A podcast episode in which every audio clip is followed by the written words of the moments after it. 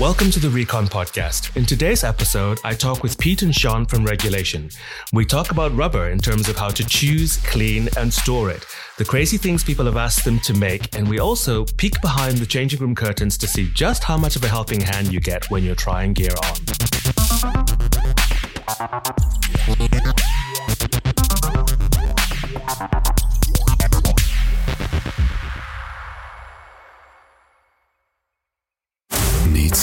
Tight and shiny for a special event? Want ideas for your next session? At Regulation, we're stocking thousands of products, including leather, rubber, toys, electro, restraints, and playroom furniture. Now shipping worldwide. Or get free UK shipping when you spend over £25. Visit our London store or shop online at regulation.co.uk. Regulation Kink Delivered. Welcome to season two of the Recon podcast. In our first episode of the new season, I chat to the guys from Regulation London. We know and love them for the fantastic rubber gear they make, and they're actually sponsors of season two. So I thought it would be a great idea to get them on, as you'll be hearing more from them throughout other episodes. Um, maybe I should clear something up for our listeners. Regulation really do a lot more than just make rubber. Both the online store and the brick and mortar store are located in London Soho, um, and they cater a lot to uh, fetish uh, gear and play needs as well. Today, we're going to talk about the history of the brand and hopefully get some behind the scenes secrets on just what goes on at the workshop where they make that amazing gear. And we'll also try to find out just how much of a helping hand you get when you're trying on gear at the Soho store. Um, we also want to know what does the future hold for the brand, and I especially want to know what kind of new rubber gear is coming out. So my guests today are Pete, who's the director, and Sean, the store manager. Guys, welcome to the Recon podcast. We say good morning. We're recording this super early in the morning, listeners. So good morning, guys. good morning. Good morning. Um, so we just say you guys have carved a pretty good niche for yourselves in the fetish kink gear market. Um, and before I dig into my little interview, uh, would you just take a second to introduce yourselves and just tell us who you are and what you do? Hi, so I, I'm Pete. Yeah, I'm one of the um, one of the three directors of uh, regulation, and and I sort of uh, I do do a lot of things because we're quite a, a relatively small company. Um, we sort of all get stuck in all kind of areas. My I tend to focus more on the kind of technical side, the online side, um, more marketing kind of things like that, and, and looking at kind of trends and um, where we are kind of gonna gonna go in a in a future direction. Yeah, so hey, I'm Sean. I'm I, I'm the store manager. I've been managing the store for about three years now. Um, I manage all the staffing, all the merchandising of the store, just the daily uh, goings on in the store, uh, making sure all the customers are happy, that sort of thing. Okay, so I'm guessing uh, what I definitely want to come back is to the point about uh, making customers happy. I'm sure this is something a lot of people want to listen to. Um, so let's uh, say some of us were fortunate enough to have gone through the little Fernando's hideaway, I call it, uh, down the alleyway and ringing the bell um, to be led into the discreet entrance of the little Aladdin's cave of kink and fetish when you were located uh, in Islington. Um, I actually love that store, and I'll admit I've definitely um, one of those people who may have had a little bit of fun behind the changing room curtains. Um, and I'm sure I'm probably not the only one who may have uh, done that. Um, we know the store has moved. Um, so tell us about some of your um, fondest memories or of the Islington store. I think Pete, you've been there a long time. So what do you remember? Uh, what are your best memories of the Islington mm, store? Well, I mean, I, uh, I, I remember my first visit really as a, as a customer before I ever ever worked um, that regulation. So it was sort of um, for me as a student exploring London um, for the very first time, coming across uh, a store that seemed so hidden away. It seemed a bit illicit. You know, the idea of, of buzzing in um, was was quite scary for me as a young uh, gay guy exploring my kinks. So it was quite exciting for me initially, and I think um, well, it still is, but but you know that initial uh, waft of rubber when you when you came in was always really um, exciting. Uh, whenever I, I, got the chance to, to go, um, so I think I think just because it sort of it, it sort of had had got grown up, you know, it grew up in the 90s and then, and then it kind of um, moved into the internet era. And it was just sort of at that time when there was lot, there were lots of odd one-off things that had sort of been been put into the store because they were just trying new things at the time. So uh, it, it, was very um, very interesting to kind of see all this stuff in one place, uh, which is quite unique for someone coming from uh, you know suburbs effectively into the big city. uh, so, Sean, I'm guessing that you at the time you came in, was that store still open or did you come in just at the start of moving to Soho? Yeah, so I came in about six months before the move. So it was all uh, very early days for me at the time. Yeah. Um, probably some of my favorite uh, memories in that store was uh, being introduced to all the regular customers, to be honest. Just seeing how enthusiastic everyone was about Kink and the brand and everything. It was really nice to see so many cheery faces right when you start. You know, it was a really um, welcoming environment from the staff and the customers really. And I remember doing my first uh, made to measure appointments in there as well. It was a little bit uh, nerve wracking to start with, you know. Um, but yeah, it all went well, and it was a really nice experience for the short time that I was there. I think really also sort of for me, um, you know, effectively that store was a box with things inside that were had been there, you know, old fixtures that had been there for so many years, and I, I really enjoyed um, playing around with that um, with the other director, Christian, and I would be sort of, we'd, we'd, we'd be moving things around, reconfigure them in every possible which way we could to try and make it look fresh, painting walls, painting ceilings. Um, so it was a really good opportunity just to be creative and try new things, um, but kind of make the most of, of what we'd had for so many years uh, and move it around. So, you know, really then then kind of moving forward to the kind of move to Soho and that and that sort of side of it, it gave us an opportunity to do it from the ground up. Yeah, I mean, I, I have to say that I kind of the Soho store is really beautiful, but I kind of miss the old grungy feel of the old place, you know, and, and walking in and there was a kind of a fun element to digging through stuff and pulling stuff out of boxes and finding these little treasures of bits of gear and accessories and toys and things. Um, was it, I mean, what was it that brought about the move to Soho? After so many years. I mean, really, like, um, like a lot of things, place. it just it comes down to property development and you know different uh, you know rent, rents going up and then redevelopment. So, so that that whole area where the store was um, has now been redeveloped into luxury apartments and soon to be offices, I believe. Um, and it just means that you know when, when you start from scratch somewhere new, you have to start thinking about things through the eyes of the local authorities licensing and all these sort of things um, and having that kind of um, you know, mm. exciting mix of, you know, random things in a bin um, is, is really f- like fun as a consumer, but it becomes less um, possible when you have, you know, a, a new uh, kind of, oh, well, basically we, we just have to do things in a slightly more commercial way now than, than we used to, just because that, that's how things have moved a bit. And I absolutely, uh, I've, I've heard, you know, customers um, also say what, what, you're saying. You know, they liked that sort of you go in, it was down a side street. Um, you know, the, things uh, were kind of a bit one off and a bit different. But but ultimately, um, unfortunately, you know, there's only so much we can do now with the way things are going. If, if we have a product, we have to think about how we how customers can buy that product when they're not physically in London, when they're not physically in the store, because they're going to want that item anyway. So we have to think, well, how many can we get? How do we list it? You know, that's all that sort of stuff. It's just the modern yeah. way that retail works, and uh, I, you know, there's always it'll always be a certain fondness for me uh, thinking about the store, and there's certainly the challenge is to try and maybe for us go uh, ahead and try and inject some of that excitement in in new ways, and that's certainly something that we, we would like to work on on further. But um, it just just seems to be the way that that kind of retail, sex retail specifically, adult retail is, is gone. That that sort of you know beaded curtain and you know sort of a wall to wall porn DVDs or VHS uh, is, is just sort of going because of the internet. And as much as we kind of can be fond of it, yeah. it's just not what how the majority of people kind of are starting to want to shop. And I know that you know that when it moved, you guys also like split. Um, I guess a lot of people probably did not know if unless they actually went there that the Islington location was actually where your workshop was also based. And then of course when you moved, you know, those two things split and separated. So the store went downtown and then the workshop went East London. And I remember my very first piece of rubber gear I had made, which was back in 2006, actually, was actually, was it 2006? Maybe even before. I think maybe 2005 was actually made by someone at regulation.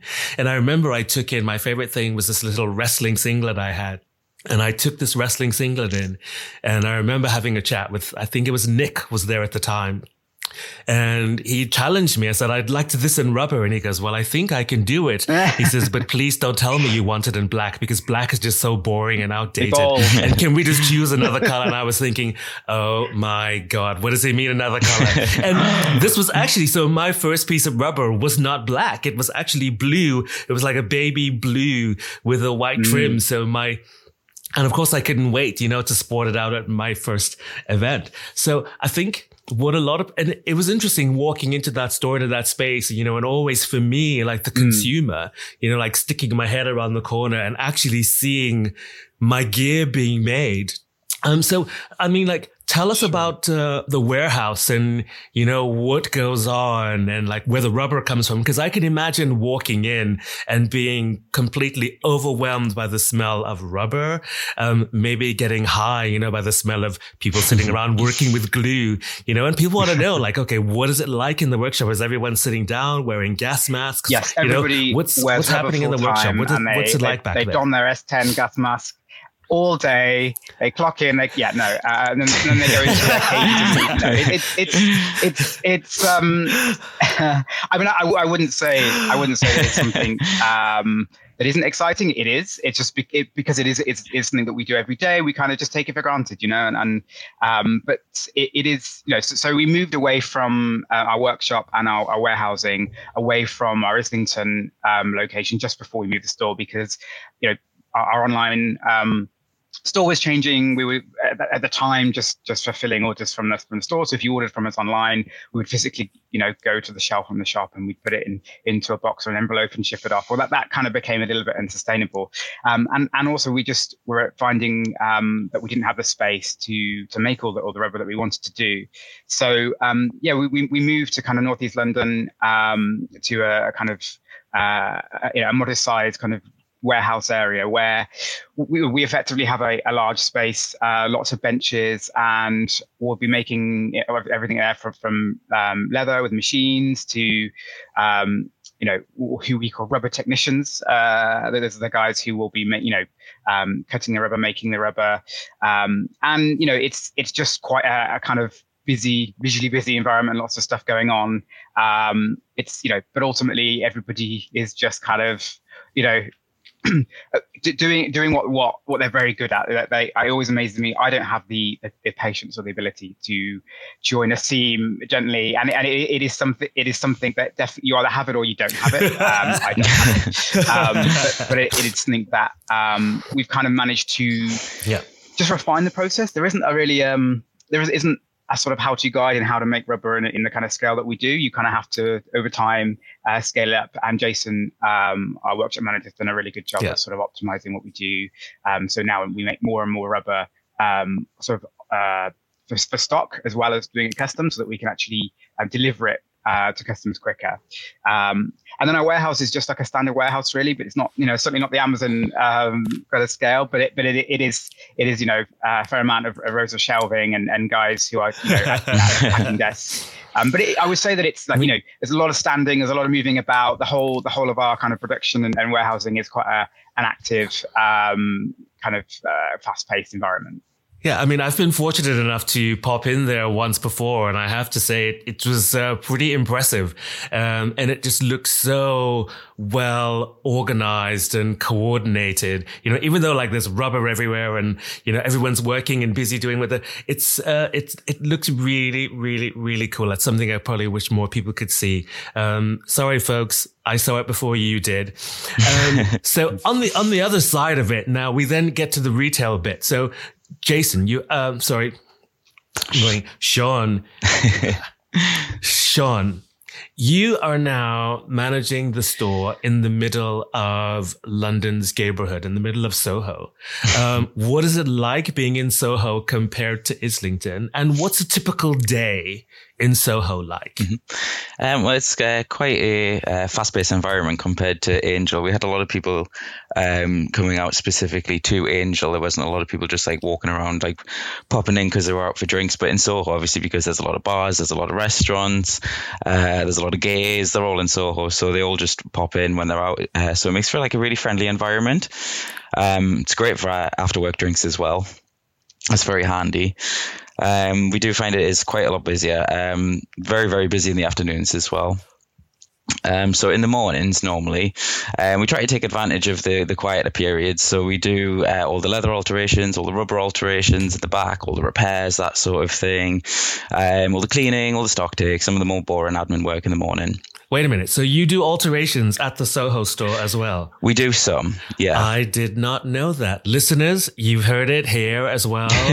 they do rubber and leather alterations and repairs at the Soho store because people have asked, you know, where can I get something done? I had no idea. So now we know we can get repairs done at the Soho store. Yeah, okay, carry on, carry on. It's mainly things like hemming and small, like uh, small repairs like that, but we are working on expanding that in the future. Yeah. Um, so in the afternoons, yeah, it becomes a lot busier. In the afternoons, it's all about serving customers, uh, helping people find the right outfit for a big night out, advising them on the ranges and the services that we offer.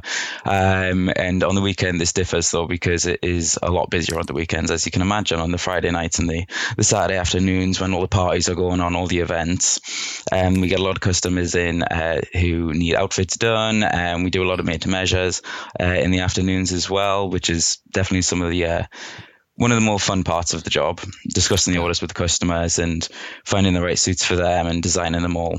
So, People can get uh, really creative with that.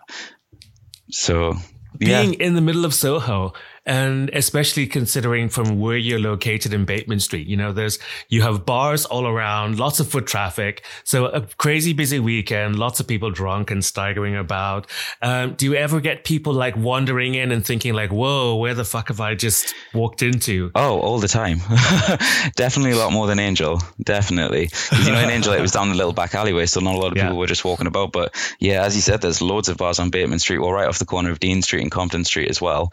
Um, um, so yeah, we do get a lot of people wondering in. Uh, we get a lot of first timers, which is always fun, explaining the products to the new people and seeing the enthusiasm on their face and just the the amazement of all the things that we do. Um, you get some interesting questions in there. Um, but yeah, we do get a lot more walk-ins, definitely. So at the store, now, as I mentioned previously, I mean, you can tell us or you can like hint at us or something else. I, I have, I have more than once had the opportunity to have a fumble behind the curtains of that Islington store. Mm-hmm. Um, and it was good. There was, there was lots of space when you were helping someone to try some gear on. You know, so I would have friends come to town, like, where can I get gear? Let's go to regulation. I take them in. Of course, you're helping them on. And I mean, rubber's really tight. And sometimes you just have to get your hand down there when you want to help someone to, you know, pull it up and get something on. And you just, get a little involved and then things start getting a bit touchy feely. Does any of that go on in Soho? Pete, you don't have to listen. Pete, you, can mute, mute on this side. um, let's just say we do have a hands-on approach to helping customers with this kind of thing. So uh, we, we do our best to help the customers. So it's always about making sure the customer leaves satisfied. Of course, of course, the best experience. If you can do it. can I, can I uh, turn the uh, speaker back on now? yes, you can. Go right ahead.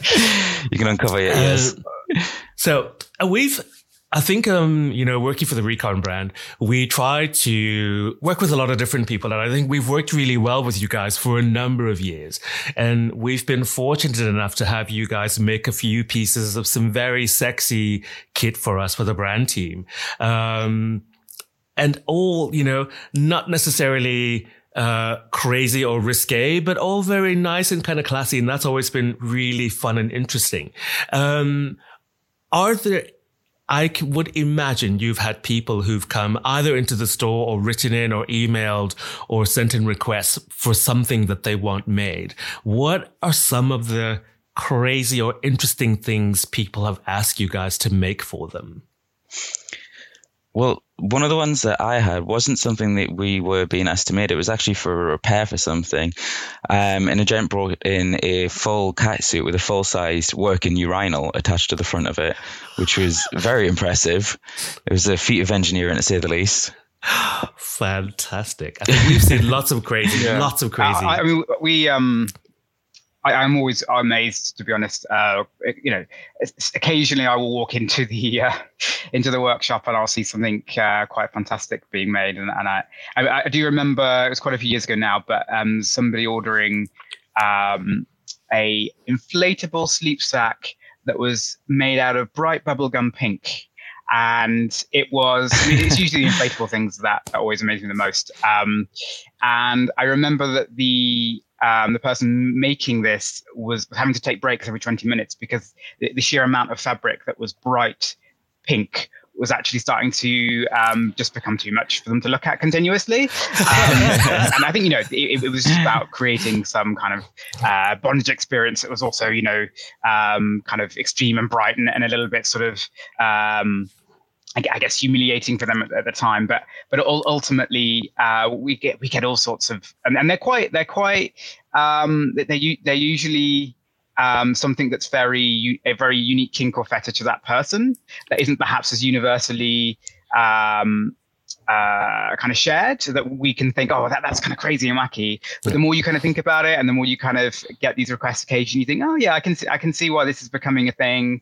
Um, so so there's yeah. they're kind of like little windows into people's own um, kind of novel kinks that's that can become kind of more interesting, yeah. more mainstream. So I'm always very interested to see what comes up. And sometimes I'm like, oh, I, I don't, I don't want to kind of, because also sometimes you talk about them and people will be like, oh, that was my thing. So I don't want to talk too much about, about what we get. But but but certainly there are quite a few interesting, especially when it comes to appliques. You know, people have a particular kink identity yeah. that for them is kind of exciting and thrilling, and they will want to be very public about that on the back of a suit or the back of a garment.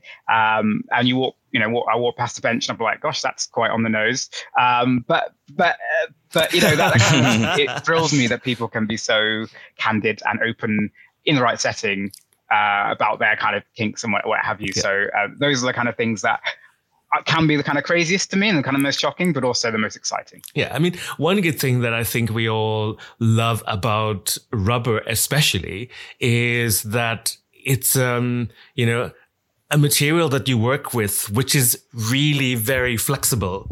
Um, is there such a big divide between people who just want traditional black and people who decide that no, they're breaking away from black and they want something yeah. in the most outrageous yeah. or extreme yeah, color. This, so, so you know, I, I have to, you know, full disclosure, I am a, I'm an all black kind of kind of guy. I, I um, tend, I, you know, I, I occasionally, you know, will will break out into some some you know flash of color here and there. But, but usually for me it's more about it's more about form and what the rubber itself is sort of representing. Um, but there, but there's just different tribes. Like, like a lot of our kinks and and, and fetishes they often fall into sort of categories and tribes that can overlap but that they are they have their own particular um, signifiers for, for why we like them and, and what, what we're into. So of course, there is a very much a kind of, um, you know, very bright, colorful suit. The, the, pup scene certainly would be very much more interested in, uh, you know, their particular colors that they like, their color combinations, those suits, that sort of thing. Mm. Um, and yeah. I think, I think because people are now, you know, with, with, with I mean, it's been around a while now, but with the internet and, and as sort of exploring our kink openly is about standing out and being different. Um, whereas I think traditionally it was a bit more about, you know, this this kind of taboo thing behind closed doors. And black rubber, whilst was kind of more mainstream and more available than than colored um, latex um, was just the kind of thing you went to. Yeah. Um, and I, I, think I think there's still very much a, a market for the plain black cat suit. Um, but I but I just I just think now we can we can coexist in a in a in a you know multicolored multi-tonal world uh, and yeah. and have the full black gear and then also have something a bit kind of more out there and crazy. Uh, well, crazy, you know, three colors. Gosh, too many. Sean, how do you how do you guys in the Soho store deal with the demand for color when people come down there? Uh, well, normally we have a, big collection of swatches that we show uh, the customers, um, and we just talk about it with them. We talk about what uh, everything means. We ask them like what their preference is, where they want it, that kind of thing, um, and then we just uh, pop down all the notes, discuss the prices with them, and then we can mm. get in contact with uh, Jason, the production manager, as well, uh, who's always available for uh, advice when we need it okay, maybe you guys can help uh, explain something to me. When people talk about rubber, they talk about textures. And I think I know that if I'm buying something, sometimes I like feeling the fabric and look at the color. And sometimes the feel of the fabric or the feel of the material is going to basically, the feel of the rubber is going to really determine one, how it fits me and two, how I move in it. Um, when people are looking for something, how do we, or how do you guys explain like what a gauge is, what the, the gauge of rubber is, you know, in terms of thickness? How do you explain this to, let's say, the beginner? Our, our, our begin, our listeners want to know how thick should their rubber be or how thin should it be? Mm. Well, uh, in store, when I'm doing the made to measures, normally what we start on is either um, a 0.45 or a 0.5 grade rubber, which is just the standard. Most of our stuff is in that. It gives you like a really streamlined look and it fits you really well. It's very um, snug and it gives you a lot of um, like flexibility as well. Um, if you want to go up, we do 0.6, which is a little bit thicker. It's a bit more harder wearing as well. So, uh, for example, if you're used to uh, having a bit too much fun and uh, breaking your rubber, you know, putting holes in it, tearing it, that kind of thing, the 0.6 is good for that because it still gives you that flexibility, but it is a bit more harder wearing. Um, and then 0.7 and 0.6 is generally quite thick. So, for example, our bib and braces are the 0.8 um, and some of our like jackets and some of the heavier jeans and stuff are about 0.7, 0.8 as well, but not the full suits because the full suit would kind of be too constraining. Like it wouldn't it wouldn't sit right either. It would be a bit too thick. So when you'd move, you'd see it like bunch up in certain places. Um, very good for hoods, like the smaller pieces. Yeah. Um, but yeah, so we normally recommend if you're going for like a full set cast, you probably go for like the 0.5 or the 0.6. I think it's because I know that, that there's always, I'm guessing, let's say if I'm ordering this online, you know, I don't really know what I'm getting. I have a picture in my mind, but I know what I'm getting and I will really get it, you know, when it arrives. And I know that you guys just recently like launched the new website. How is that going, by the way? It's, it's going well. I mean, usual teething issues you have with all these things. Um, but uh, yeah, we're, we're, over, over the hump now, so lots of lots of things to improve. So if I'm ordering something, can I just go into the website and like, is there something that I can put all my measurements in and everything else, and then have something done bespoke this way? Can I do that online as well? Yeah, I mean, uh, so um, we're not quite at the stage yet where you can just put all your measurements and it will ping you at the exact size that you need. Um, because unfortunately, that because we're we're making uh, clothing that is just so form fitting, it is quite yeah. a difficult um, difficult thing to, to give someone an exact fit. You know, normally with, with garments, there's a certain amount of of you know flow and uh, that you get for something. You know, a t-shirt can fit two people in a different way, but still fit. Um, with latex, it, it, can be be quite difficult to get that exact same fit for everybody. Um, but we do now. I think last year, yeah, the year before, we introduced um, all our full range of heights um, from from most of our cat suits now, from sort of extra short, uh, kind of my kind of height, all the way, you know, up to extra tall, and that just increased the number of standard sizes we could offer. Um, and so um, generally speaking, off the peg, we can suit most people, and you can look at our kind of quite advanced charts to find the, the most um, uh, the, the, kind of the best best fit with your measurements. But it, it is a challenge actually for us really to be able to create the best way to get to get the best fit from home remotely, um, and that's definitely something we want to increase um, really because yeah, it is difficult. You're buying something, um, you're not entirely sure it's going to fit. But you know, we do offer um, you know obviously returns for, for, everything. You know, um, and ultimately if something doesn't fit off the peg, then we will do an exchange for you. That's not a problem. Um, and, and also like with custom measurements as well, um, we are going to launch. Um, so we do our in-store fittings, so you can obviously book a fitting in store, but we also are going to launch um, fittings o- online. Um, so it'll be a video call and um, one of our, our workshop uh, team will be able to just go through the measurements for you if you don't feel comfortable taking them yourself. They'll talk through it with you, um, so you can then get a custom fit garment. And specifically with custom fit garments, if there's a problem with it, we'll obviously then correct it if it's an issue, um, which we don't find too often, but it just just gives that extra bit of reassurance that you're going to get the best fit uh, for the item that you're really really looking forward to, to trying on. I want to ask a few quick fire questions just before we trail off at the end just three or four very quick questions uh, for each of you to answer. Um, okay, here we go. Are you ready? When you're choosing your rubber, Polished or unpolished? Polished. Polished. Ooh. Black or color? Black. Black. Sorry. Trainers, boots, or wellies? Boots. Boots. Oh, Not- seriously? not uh, originality here. Yeah. But it- it- this- this- Such- this is- for me, like kink, the convention of kink is, is in itself a bit of a kink for me. Yeah. You know, being having a uniform, being part of something, uh, is, Yeah. is is for me personally an important thing. So it can be quite easy to be like, oh, it's all the same, but that's kind of the point for me personally. That's quite traditionalist. I kind of like it. Okay. Um, first piece that someone should buy. Ooh, Ooh. it's a different one. Difficult one. I mean, I would go with the cat suit. I was about to definitely. say- It, an, an investment in a catsuit is it's the, the thing. It, it it covers all bases literally. And if you're into rubber, there's just usually something that is really nice about wearing something that just is exactly, and, and you can cu- you can customize them as well. You can do a lot with a cat suit as well. Ooh, I always, you know, if somebody asks me what's the first thing I should buy, I always think of surf suit because it's somewhere like halfway between.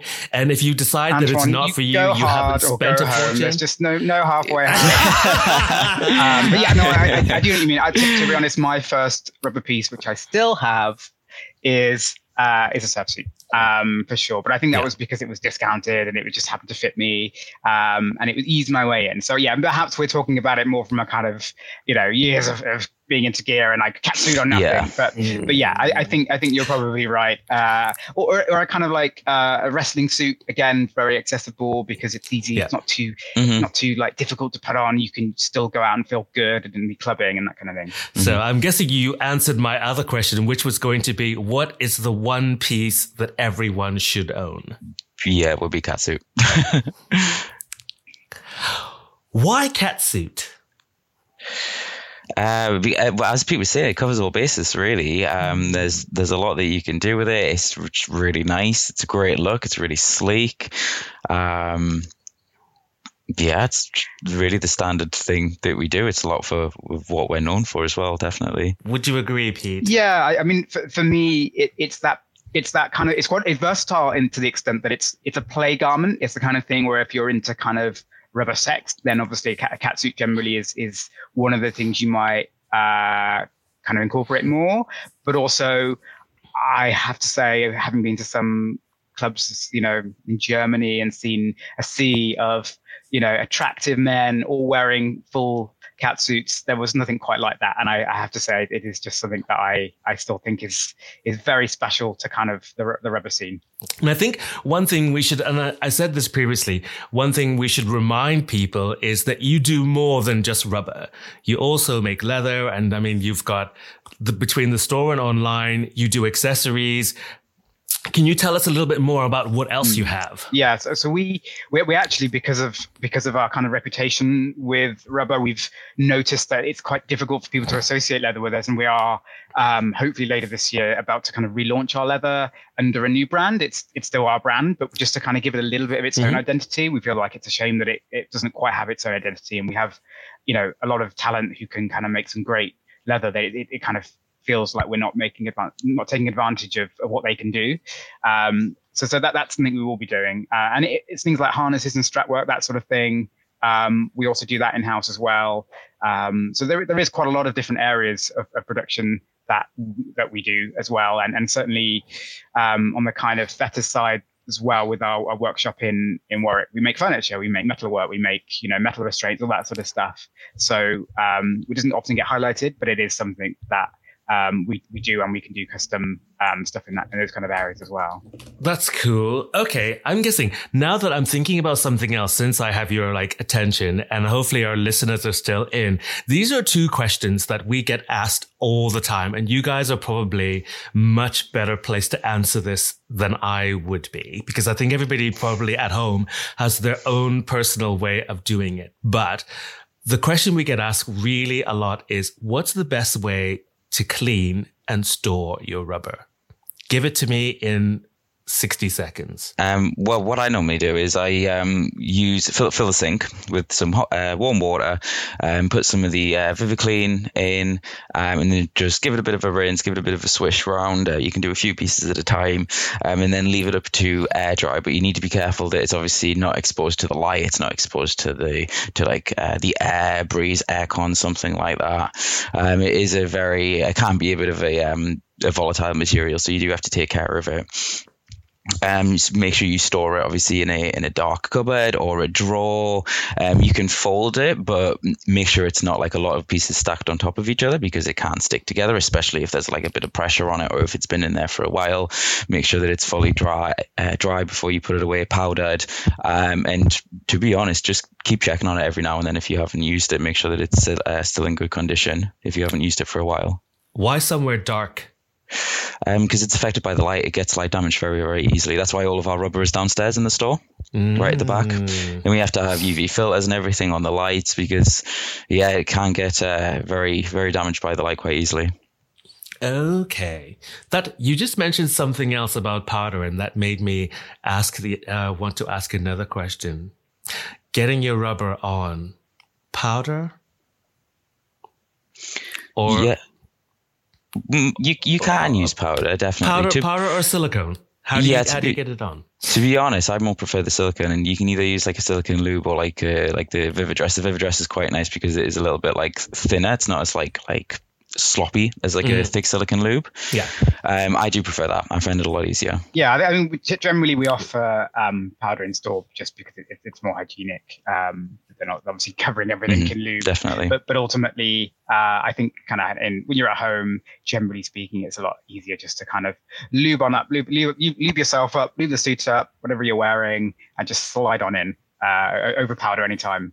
Because also when you sweat and you have powder, a lot of powder, you can sort of get a, a sort of sweaty paste under it, and that's not so great. Yeah. Yeah. I, I, have to say that I'm definitely a fan of looping up and sliding in. Uh, this is uh, this is this is definitely the way that I do it as well. Okay, so let's round up a little bit. So, um, just between uh, the both of you, any last words for our rubber fans? And I mean, um, we want to know like what have we what do we have to look forward to uh, from the regulation brand? You know, apart from we know that you've just launched a new website, but what's coming up next for you? New store, new designs. Um, what's happening? So we um, we're a very incremental kind of company. We do everything kind of step by step, slowly, slowly, because um, it's just about fine tuning stuff. So, you know, mm-hmm. we have new gear, new rubber gear in the works. Obviously, we have this this new um, leather brand we're, we're hoping to launch. Um, we're looking at more ways to deliver products um, worldwide um, in, the, in, the, kind of most efficient way we can. We want to be the the kind of more most innovative kind of kink retailer, doing all the kind of things that are kind of new and interesting um, with technology. Um, we want our in-store experience to be, uh, you know, more and more interesting. So we'll be looking at ways, uh, you know, now the pandemic is sort of what we hope will sort of come out of that um, in the next sort of you know year fully. Um, it's about kind of maybe finding ways to kind of get people in store for experiences. Uh, are there are there kind of things we can do in store, more services we can offer, that sort of thing. Um, so you know all all of these things are kind of incremental uh, and they don't seem groundbreaking yep. on their own, but just over time, it's just about trying to be the best that we can be and offer the, the kind of the right products to as many people in you know the, the kind of most interesting ways that we can. Awesome. So thank you guys very much uh, for um, joining us on our podcast today. This is, of course, as I said at the beginning, the episode one of series two. I can't believe we're already starting the new round. Um, you know, and as you guys are going to be sponsors of this series, we're going to hear a lot more from you. So, um, hopefully we'll get some other tidbits coming in. Um, but, uh, Pete and Sean, thank you very much. Thank you. Thank you. And I hope you guys have a good morning and we'll talk to you again soon. Speak soon. Fantastic. You too. Bye. All right.